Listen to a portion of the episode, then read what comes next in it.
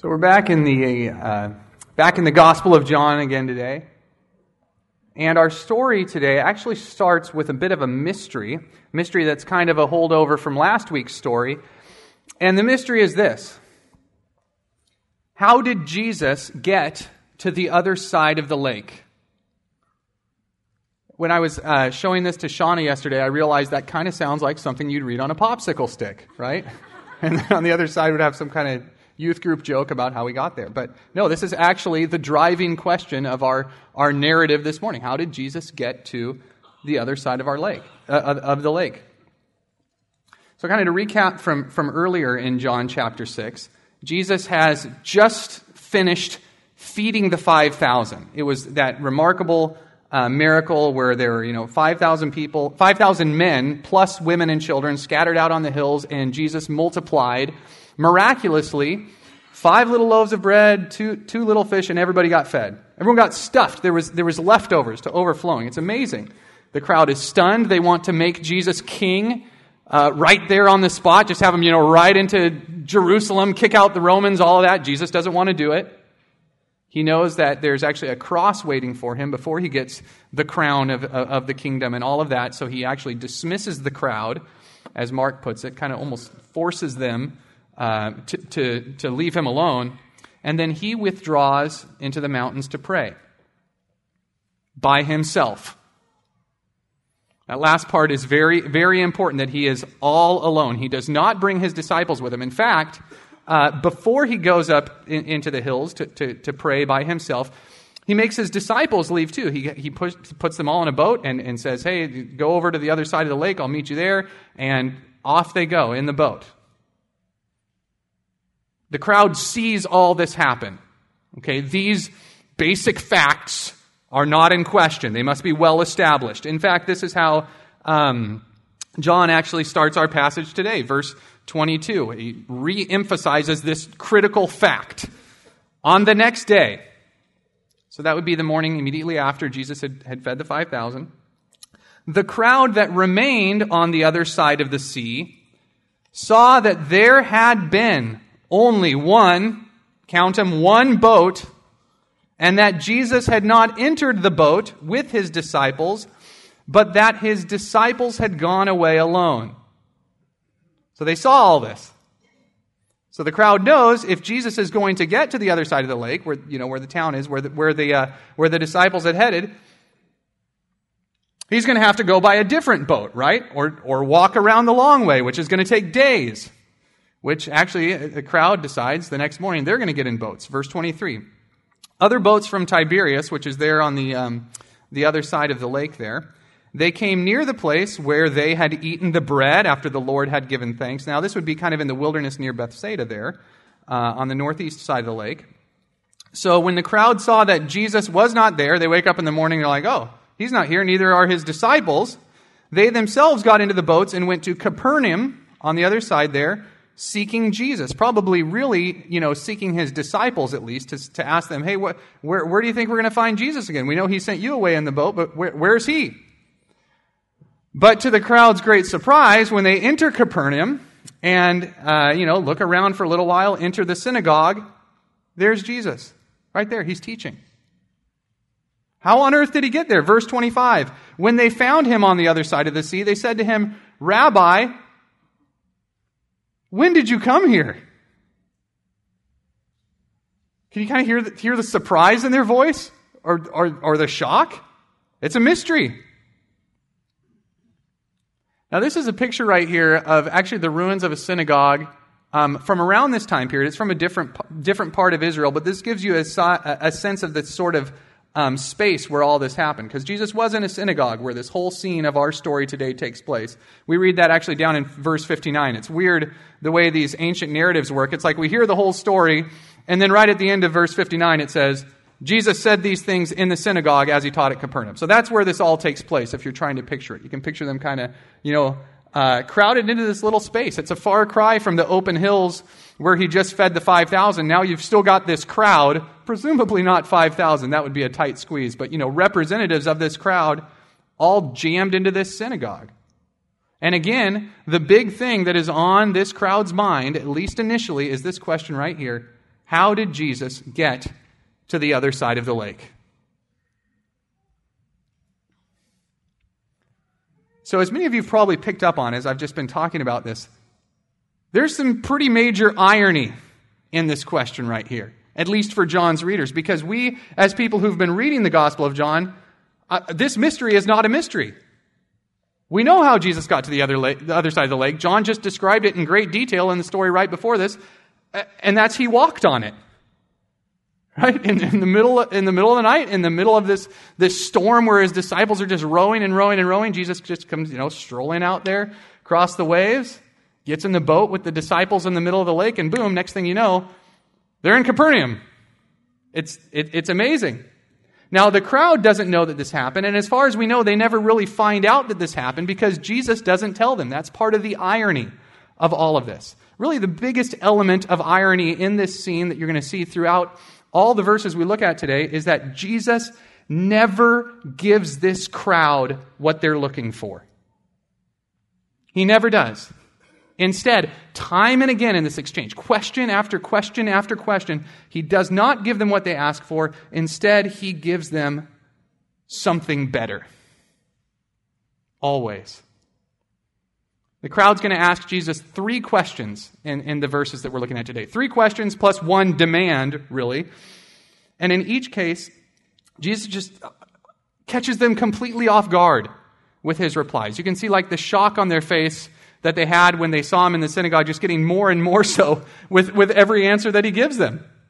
It's kind of becoming a theme in the Gospel of John at this point. You know, whenever we have these parts where kind of the action in the story pauses and an individual or group of people has a conversation with Jesus, they just are baffled, puzzled, amazed, shocked.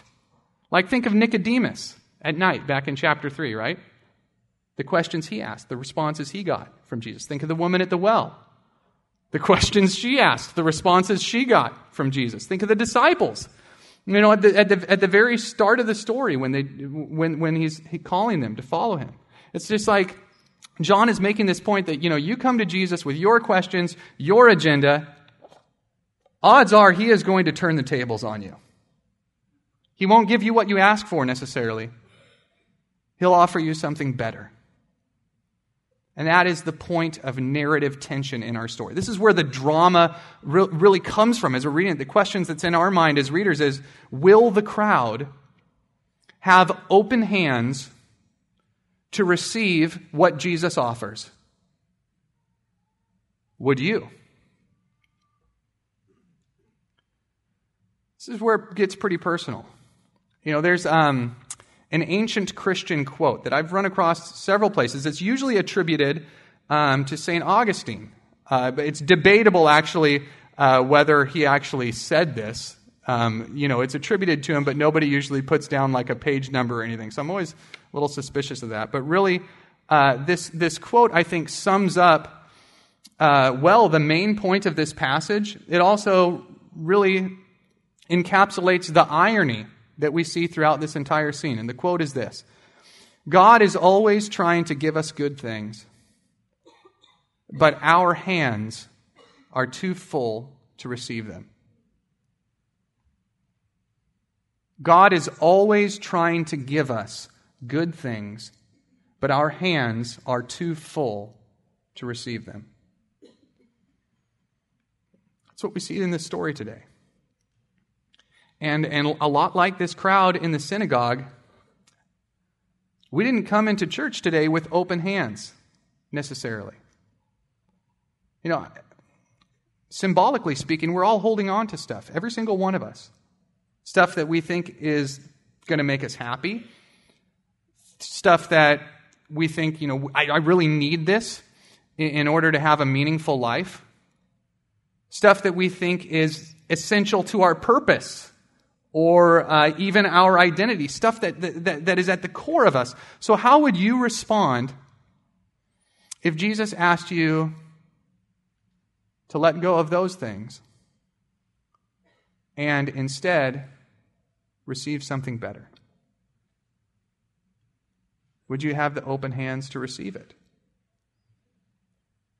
This is, this is really the drama in our story. This is the tension in this passage for them and for us. So let's see how it plays out. We're going to start in verse twenty-five again. When they, that would be the crowd again, saw him, found him on the other side of the sea, again, just, you know, sitting there teaching in this synagogue like everything is normal, they said to him, Rabbi, teacher, when did you come here? Jesus answered them, Truly, truly, I say to you, you are seeking me, not because you saw signs, but because you ate your fill of the loaves. That would be the ones he had just multiplied. Do not work for the food that perishes, but for the food that endures to eternal life, which the Son of Man will give to you. For on him, God the Father has set his seal. So the key contrast in this first exchange between Jesus and the crowd is that contrast between food that perishes and food that endures. That food that perishes, again, it's first and foremost a callback to the to the food that he just multiplied. Uh, it, you know, the, the previous day that they all ate, that, you know, this is why the crowd is so into Jesus right now. It's because he gave them a free meal. As Jesus puts it, he kind of calls them out on their mixed motives here right from the get-go. You're seeking me because you ate your fill of the loaves. This is why they're coming to him. And it's kind of it's understandable, right? I mean, this was an extraordinary miracle. It was also uh, very satisfying for this crowd to get a free meal. The problem is that this crowd sees that miracle as, as, as nothing more than a free meal, nothing more than just kind of a, a way for them to get a full belly. Not because you saw, oops, go back here, I'm still on that. Not because you saw signs is what Jesus says. Meaning you missed the point of this. You missed the symbolic value. Yes, you saw the miracle. Yes, you, you know, you ate all this bread. That was great. But you didn't see the significance of it, the, the, the deeper truth that this miracle is trying to point to. Because Jesus, you know, he doesn't just do miracles for the sake of doing miracles. They're kind of like some cool uh, parlor trick, you know, like, hey, check this out. Look what I can do with bread. This is extraordinary. Everybody try some. I can walk on water. Isn't this amazing? That's, that is not why Jesus does these. John makes it very clear throughout this entire gospel that these miracles are signs, almost with a capital S, because John just designates seven of these as, as signs. They are, you know, intended to serve as symbols, you know, or as signposts to even greater truths and, and greater wonders than just what's happening with the bread or whatever. It's to point to the, the wondrous truth of Jesus' identity, Jesus' mission, who, who Jesus is. That, that's really what these are about, and that is what the crowd is totally and completely missing. They do not want to know Jesus. They want food, and Jesus calls them out on it. Do not work for food that perishes, but for food that endures to eternal life. Really, in a sense, Jesus is forcing this crowd to ask a question, and I think that it's that, that it's one that every single one of us would do well to ask ourselves every single day. What are you striving for? What are you striving for? Well, many of us here today, I mean, we are worn out, tired, and exhausted. Sunday sometimes feels like Monday morning, if if you know what I mean. Because it's, it's all week we've we've been hustling. You know, we've just been going and going and going. For, for what? What What is driving our work? What's driving our stress? What's driving all of our, our labor day after day? What are we really striving for? Will it really matter in the age to come? It's the question Jesus is posing here. I guess you could say it's a question of motives, right?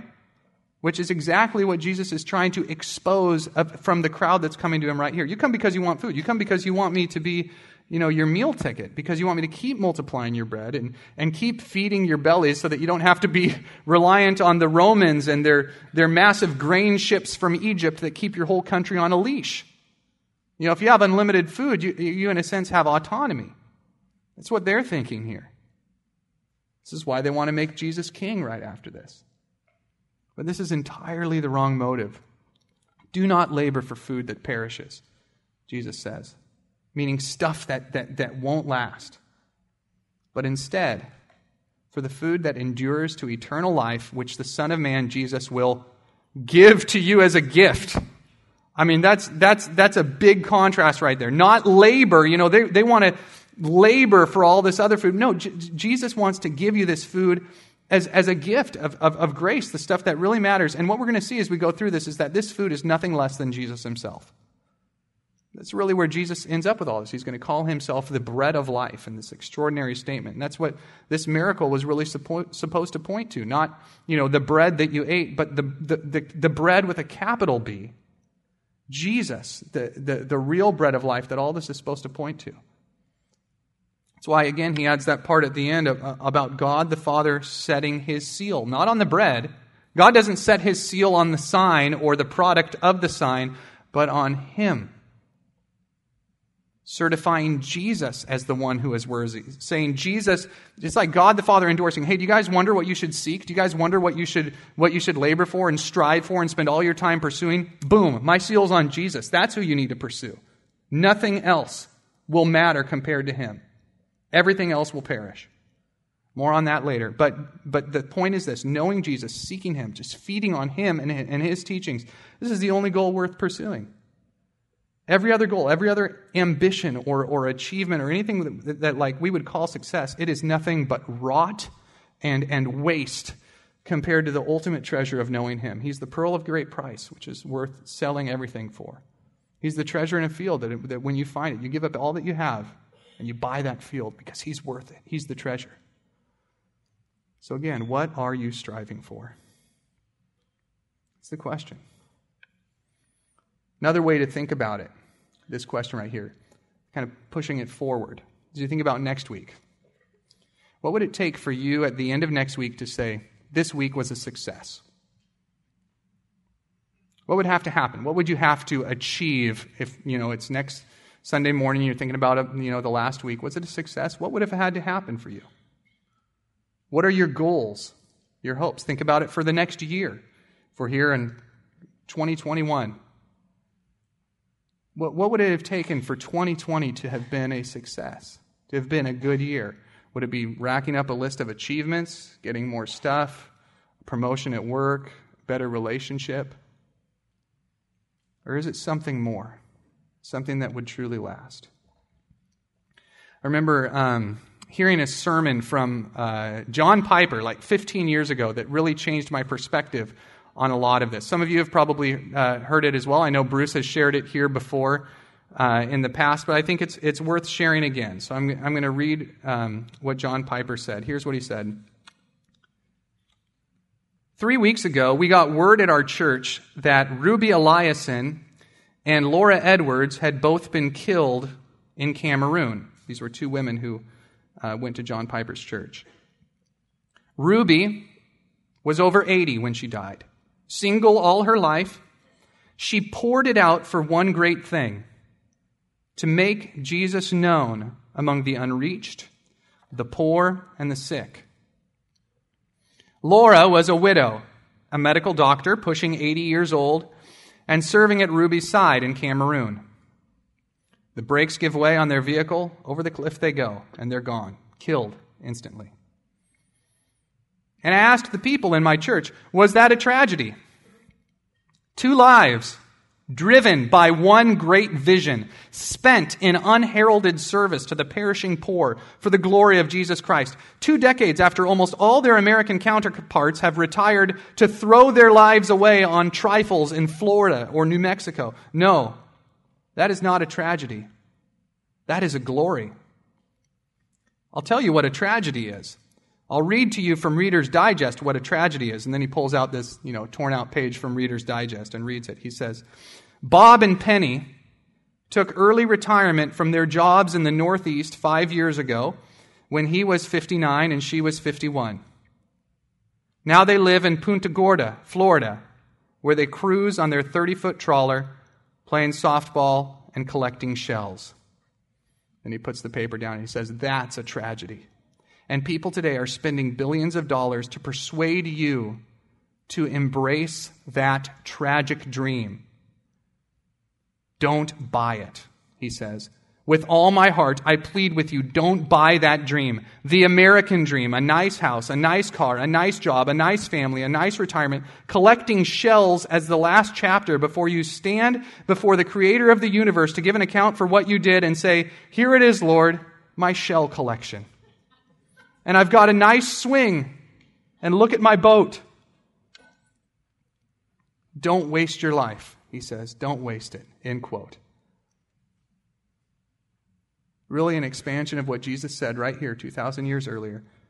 Don't work for food that perishes. Because he is offering something far, far better for you. Eternal food, eternal purpose. Stuff that you can do right now that will last into eternity. Real value in the pursuit of Jesus and his work. Will you have open hands to receive that? Or will you keep clinging to the things that will perish? That's the tension here. And really, the next question that, that the crowd asks leads logically out of this. Okay, so if you want us to do your work, Jesus, the work of God, the work that really matters, not pursue the stuff that perishes, then what is it? Verse twenty-eight, then they said to him, what must we do to be doing the work of God? What, what is it that, that, that God requires of us then? And Jesus' answer to this question is utterly shocking. It's utterly beautiful. It is something far, far better than I, what I think the crowd was asking for here. Verse twenty-nine, Jesus answered them, "This is the work of God, that you believe in him whom he has sent." I love that verse. It's, it's very likely that many of you here today are carrying a burden. A burden that maybe you don't even think about consciously most of the time, but nevertheless, you are carrying, and nevertheless, it does drag you down, and that is the burden of feeling like you are a disappointment to God. Have you ever felt that way? Maybe God's disappointed in you. Maybe when he looks at you, it's kind of a sad look in his eyes, or maybe a sigh. Do you feel that way right now, maybe? And it's understandable. I mean, when we look at ourselves honestly, we, we know how we live day after day after day. We know how we fall short. We know how we sin. We know how we don't do the good things that, that, that we ought to do. And, you know, while we as Christians might acknowledge that, yeah, you know, I, I believe I'm not going to hell for this. You know, Jesus has that taken care of. We still carry this nagging sense that to God, we're largely a disappointment. Someone he'll tolerate, but not someone in whom he delights. That he requires more of us. That he requires much, much more than whatever we've been able to give so far. Have you felt that way? Jesus wants you to get rid of that burden. Seriously, he wants you to just to just drop it, to throw it away and come to him with open hands because he has something far, far better to give you. Look at the key contrast in, the, in the, these verses right here. It is the contrast between works versus work. Works versus work. You see how the crowd asks the question right there? They ask the question in the plural. They say, what are the works that we must do to be doing the work of God? Like they're expecting Jesus to give them a list. Yes, you know, he'll say, uh, keep the Sabbath, go to the temple, make your sacrifices, eat kosher, love your neighbor, and if you do these things well enough and for long enough, then God will be pleased with you. That's, that is what it is, is meant by works, plural. It's, meant, it's, a, it's a list, a, the list of stuff we got to do if we're going to keep God happy with us, God's requirements.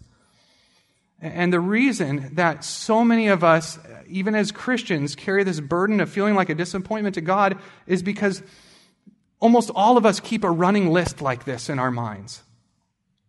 You know, I, have, have I read my Bible this week? How much? D- did I swear this week? To who? How much? Did I avoid lust and, and anger and jealousy, or at least do better than last week? Uh, did I give money to the poor? Did I, did I uh, get up early to pray? How am I doing on those things compared to the other people I know? Am I about average? Am I above average? Am I b- below average? And then we use all of this stuff in the list in our mind to assess that bigger question, is God disappointed with me? Well, if you are a Christian, you need to tear up that list. Seriously. That, that, that is the clear call of Jesus right here in this passage, because that is a list of works, plural. And that list will never earn you favor with God. That list is never going to make God happy with you. That, that, that list will do nothing but condemn you and, and be a burden on your back until the day that you die. That list is not the way of Jesus. That, because the way of Jesus is not the way of works, plural, but right here it is the way of work, work, singular.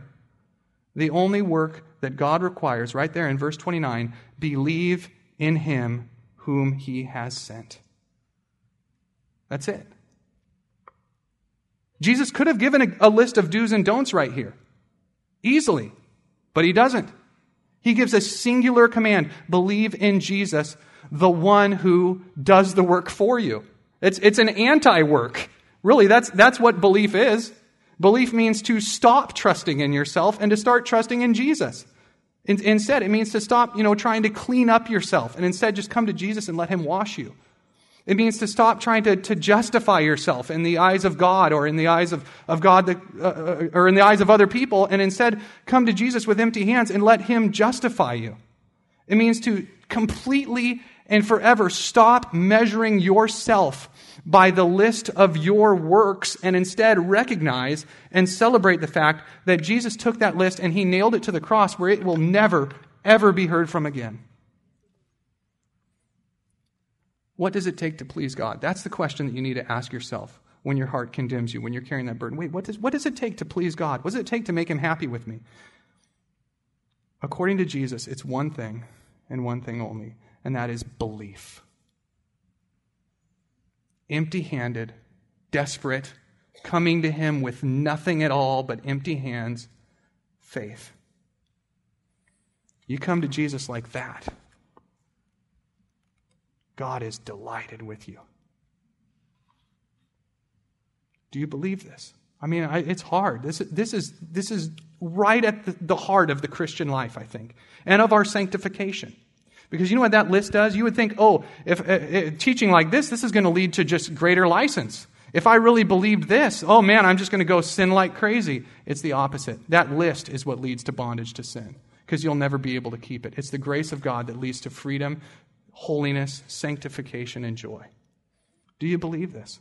I mean, everything in our heart screams against this truth right here.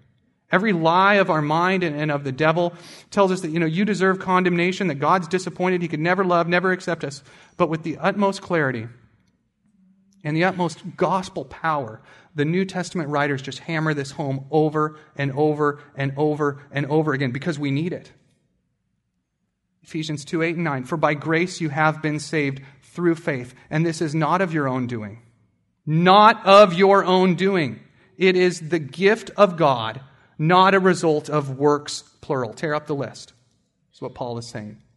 The words of Scripture say this: therefore, since we have been justified by faith, by faith, not by ourselves, not by our efforts, not by our ongoing holiness, we have, present tense, peace with God through our Savior, through our Lord Jesus Christ.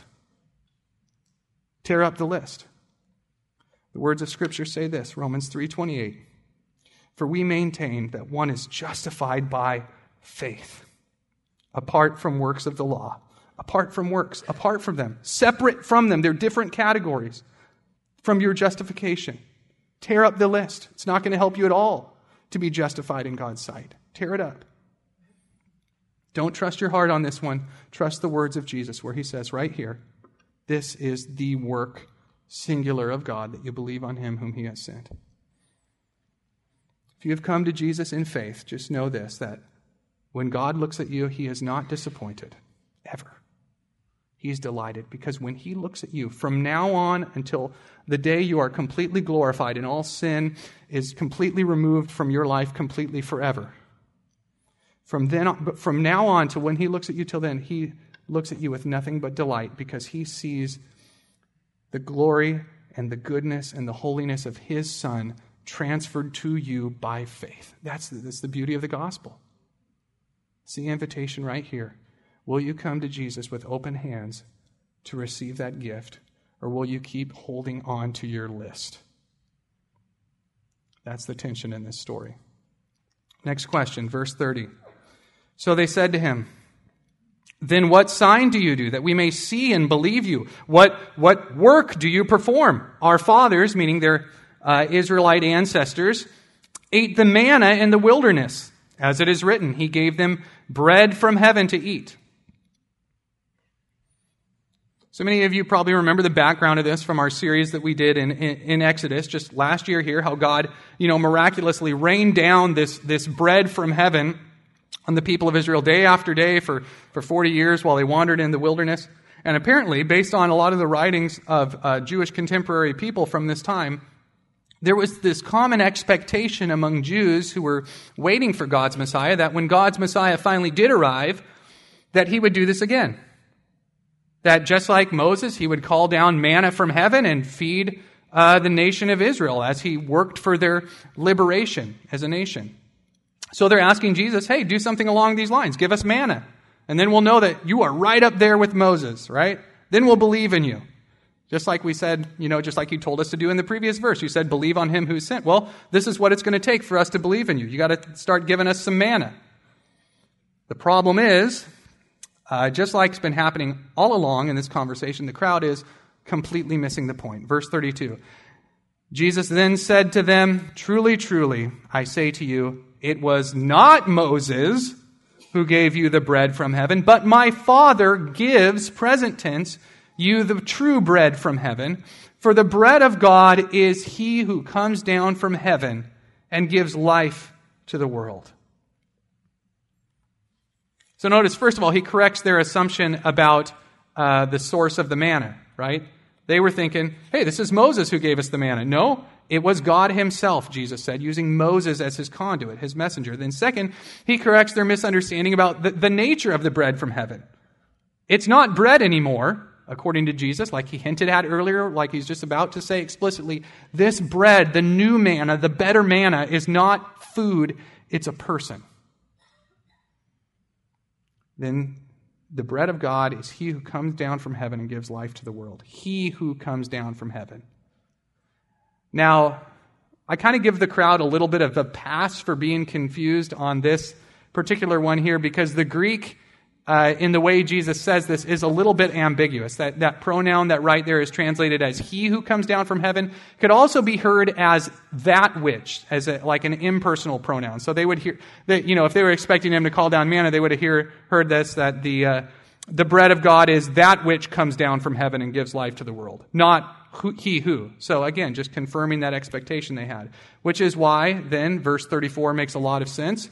Why they respond with their first kind of non-question in this exchange. Really, that's a demand. They said to him, "Sir, give us this bread always." Like, okay, yeah, we're we're on board with you. Okay, it's not really from Moses, it's from God, that's fine. Just make the manna happen again.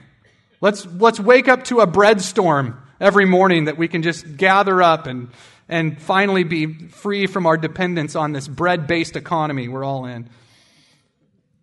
But in a beautiful demonstration of his patience and uh, and his grace, you know, Jesus does not respond here in frustration or anger, as he very well could have. He also does not give the people what they ask for. Instead, in, in uh, what is the climax of our passage today, in the heat of this exchange with this um, crowd and this, you know, stuffy synagogue, Jesus makes one of the most beautiful invitations that anyone could ever hear. Verse thirty-five, Jesus said to them, "I am the bread of life. Whoever comes to me shall not hunger, and whoever believes in me shall never thirst." Once again, Jesus is setting a clear contrast before them, a, a, a dichotomy. There was what the crowd asked for, manna, and then on the other side you have what Jesus is offering to them, himself.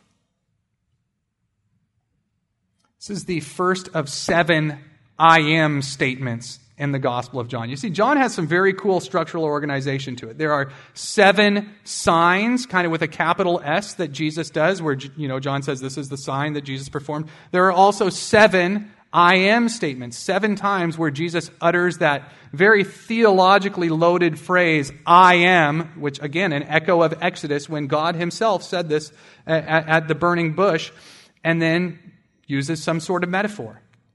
I am the bread of life, he says here. I am the door, he'll say later on. I am the good shepherd. I am the vine. He does this seven times.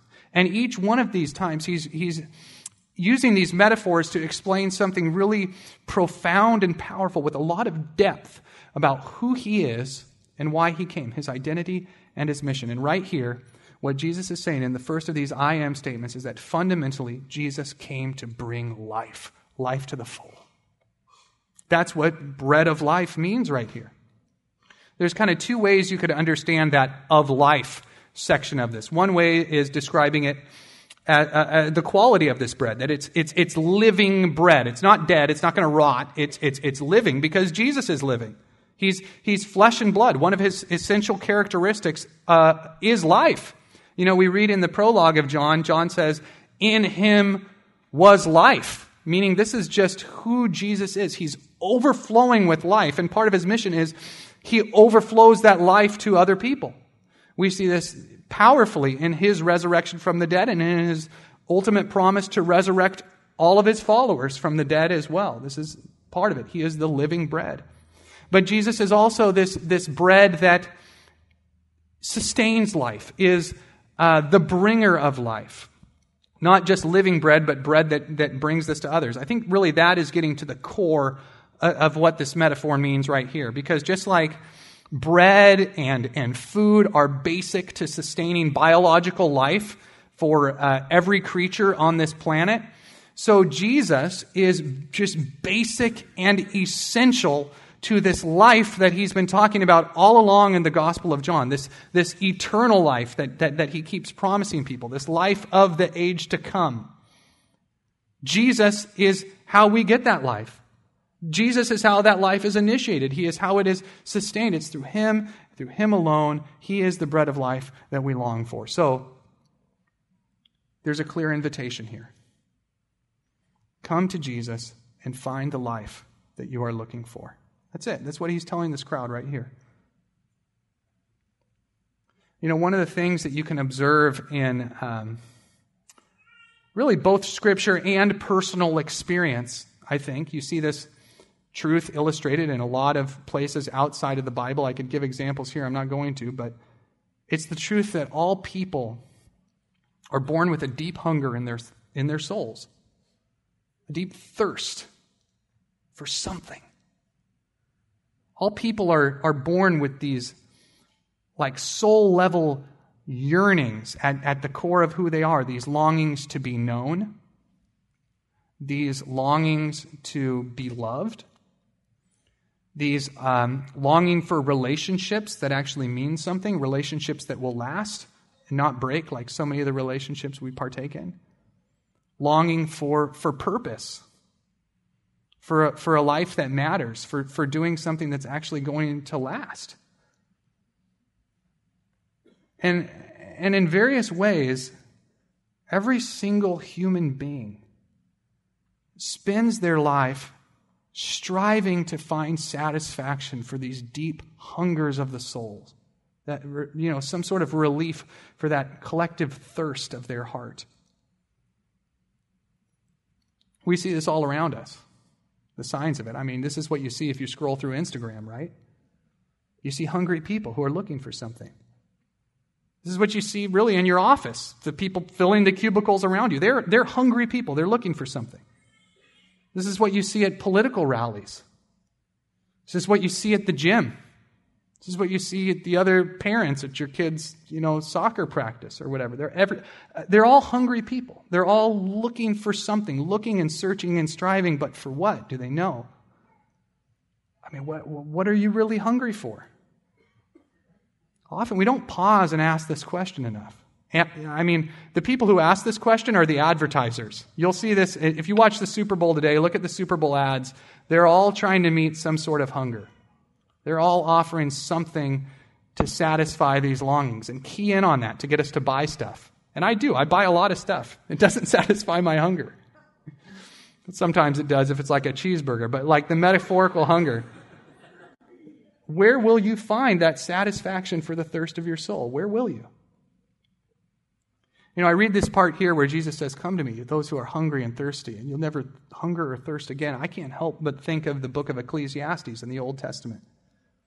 You know, there is really no other book that I think describes the hunger of, of the human quite quite human heart quite so powerfully as, as Ecclesiastes, so poetically, really. And it also describes the utter failure of anything in all of creation to satisfy that hunger the way that we need. Here's how the writer describes it in uh, kind of what I would call his failed quest for fulfillment in chapter two of Ecclesiastes. He says, "I said in my heart, 'Come now, I will test you with pleasure. Enjoy yourself.' I searched with my heart how to cheer my body with wine, my heart still guiding me with wisdom, and how to lay hold on folly till I might see what was good for the children of man to do under heaven during the few days of their life." So that's what he's, he's doing an experiment. He's like, I'm going to see what's, what's worthy for people to do. I'm going to see what really will fill this void in my heart. I'm going to go on an experiment here. And he's got the means to do it, as you see. He says, "I made great works. I built houses and planted vineyards for myself. I made myself gardens and parks, and I planted in them all kinds of fruit trees. I made myself pools from which to water the forests of growing trees. I bought male and female slaves and had slaves who were born in my house. I also had great possessions of herds and flocks, more than any who had been before me in Jerusalem." So he's a roaring success.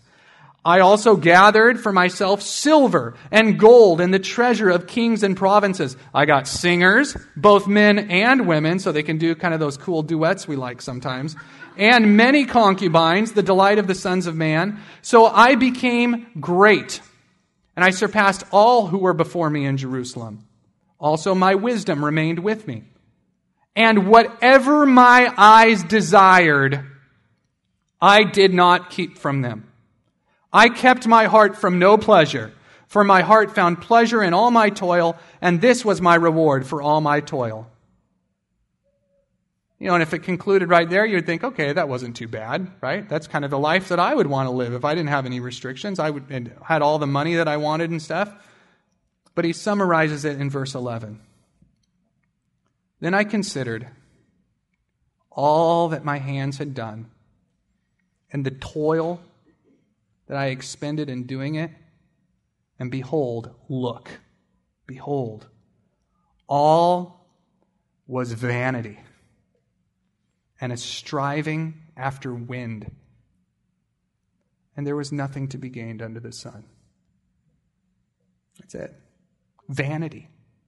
Meaningless is, is how the N I V translated it. Literally, that word means mist or vapor. Like if you had gone outside your house first thing this morning when it was really cold and went, oh, and there, you know, your breath was there for a second and then it's just gone. That's what this is. It's vapor. It's smoke.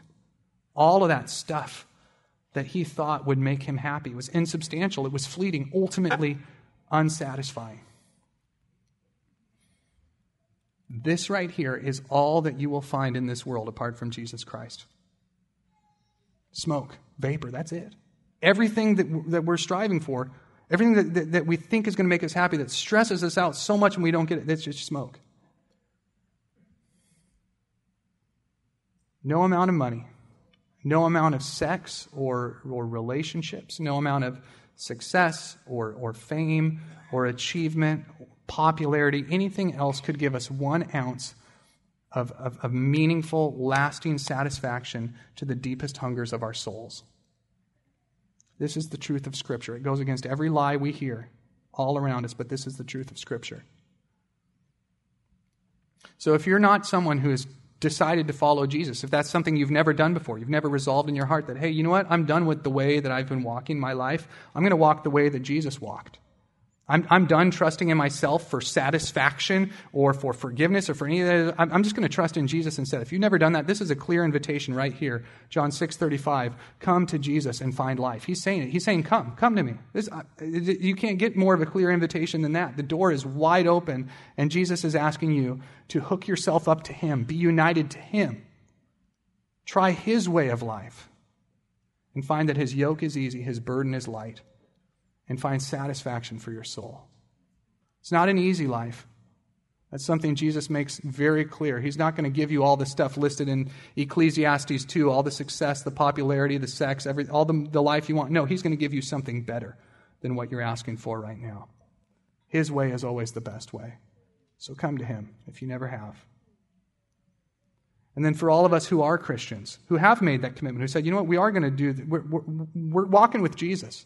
He says, come follow me. We're going to follow him. For those of us who have accepted the, the invitation, the question is this.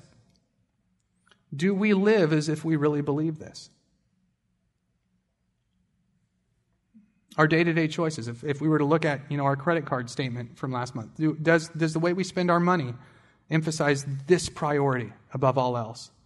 Or are we still somehow trying to supplement our joy with things that won't matter? Do we think, yeah, Jesus kind of gives us kind of a baseline, some good stuff for our souls, but he's not our full satisfaction. He's not the, the truest treasure. He's not worth giving up our lives entirely for, like those two old ladies did in John Piper's story. No, we got to hold on to something, right? Hedge our bets a little bit. Do we live, do we live as if this is really true?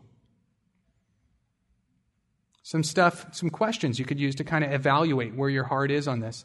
Think of the things that made you anxious last week. Think of the things that maybe kept you up a little bit at night or that you were worrying about. How much of that was related to your pursuit of Jesus above all else? And how much of that stress, that anxiety, was related to your pursuit of other things to supplement him, maybe supplant him in our hearts? Another question, think about the things that made you angry or frustrated. How much of that was related to your pursuit of things that ultimately don't last, that ultimately will not satisfy you, that are vapor, that are smoke? Same question could be asked almost about any of these kind of sinful struggles of the heart that we deal with on a day-to-day basis, like jealousy. How much of that is related to our pursuit of things that won't last, and why we're envious of another person who has maybe the body that we want or the income that we want? What about boredom? How much is our, our apathy, our boredom with, with, with life related to thinking that the things that matter really don't matter and the things that don't matter really do matter? There's confusion on this. It leads to all sorts of problems. Do we really believe that Jesus is our source of ultimate satisfaction? You know, there's a direct contrast to this quote of Ecclesiastes that we as Christians, we need to, I mean, we need to remember this. We need to take hold of it. And it's a quote from the prophet of, the, the prophet Isaiah, also in the Old Testament. And Isaiah is looking forward to the age of the Messiah, when the Messiah will come and what the Messiah will bring. And this, this is the invitation that he gives. I love it. It's in Isaiah fifty-five, verses one and two. He says this, "Come, everyone who thirsts, come to the waters. And he who has no money, who's broke, come, buy and eat. Come, buy wine and milk without money and without price. Why do you spend your money for that which is not bread, and labor for that which does not satisfy? Listen diligent to, d- diligently to me and eat what is good, and delight yourselves in rich food." This is the invitation of Jesus. Come, all who are thirsty, all who are hungry, all who are impoverished and, and broke and, and broken, come to me. Feast on the bread of life for free, and let your soul find rest. Pray with me, and then let's worship together.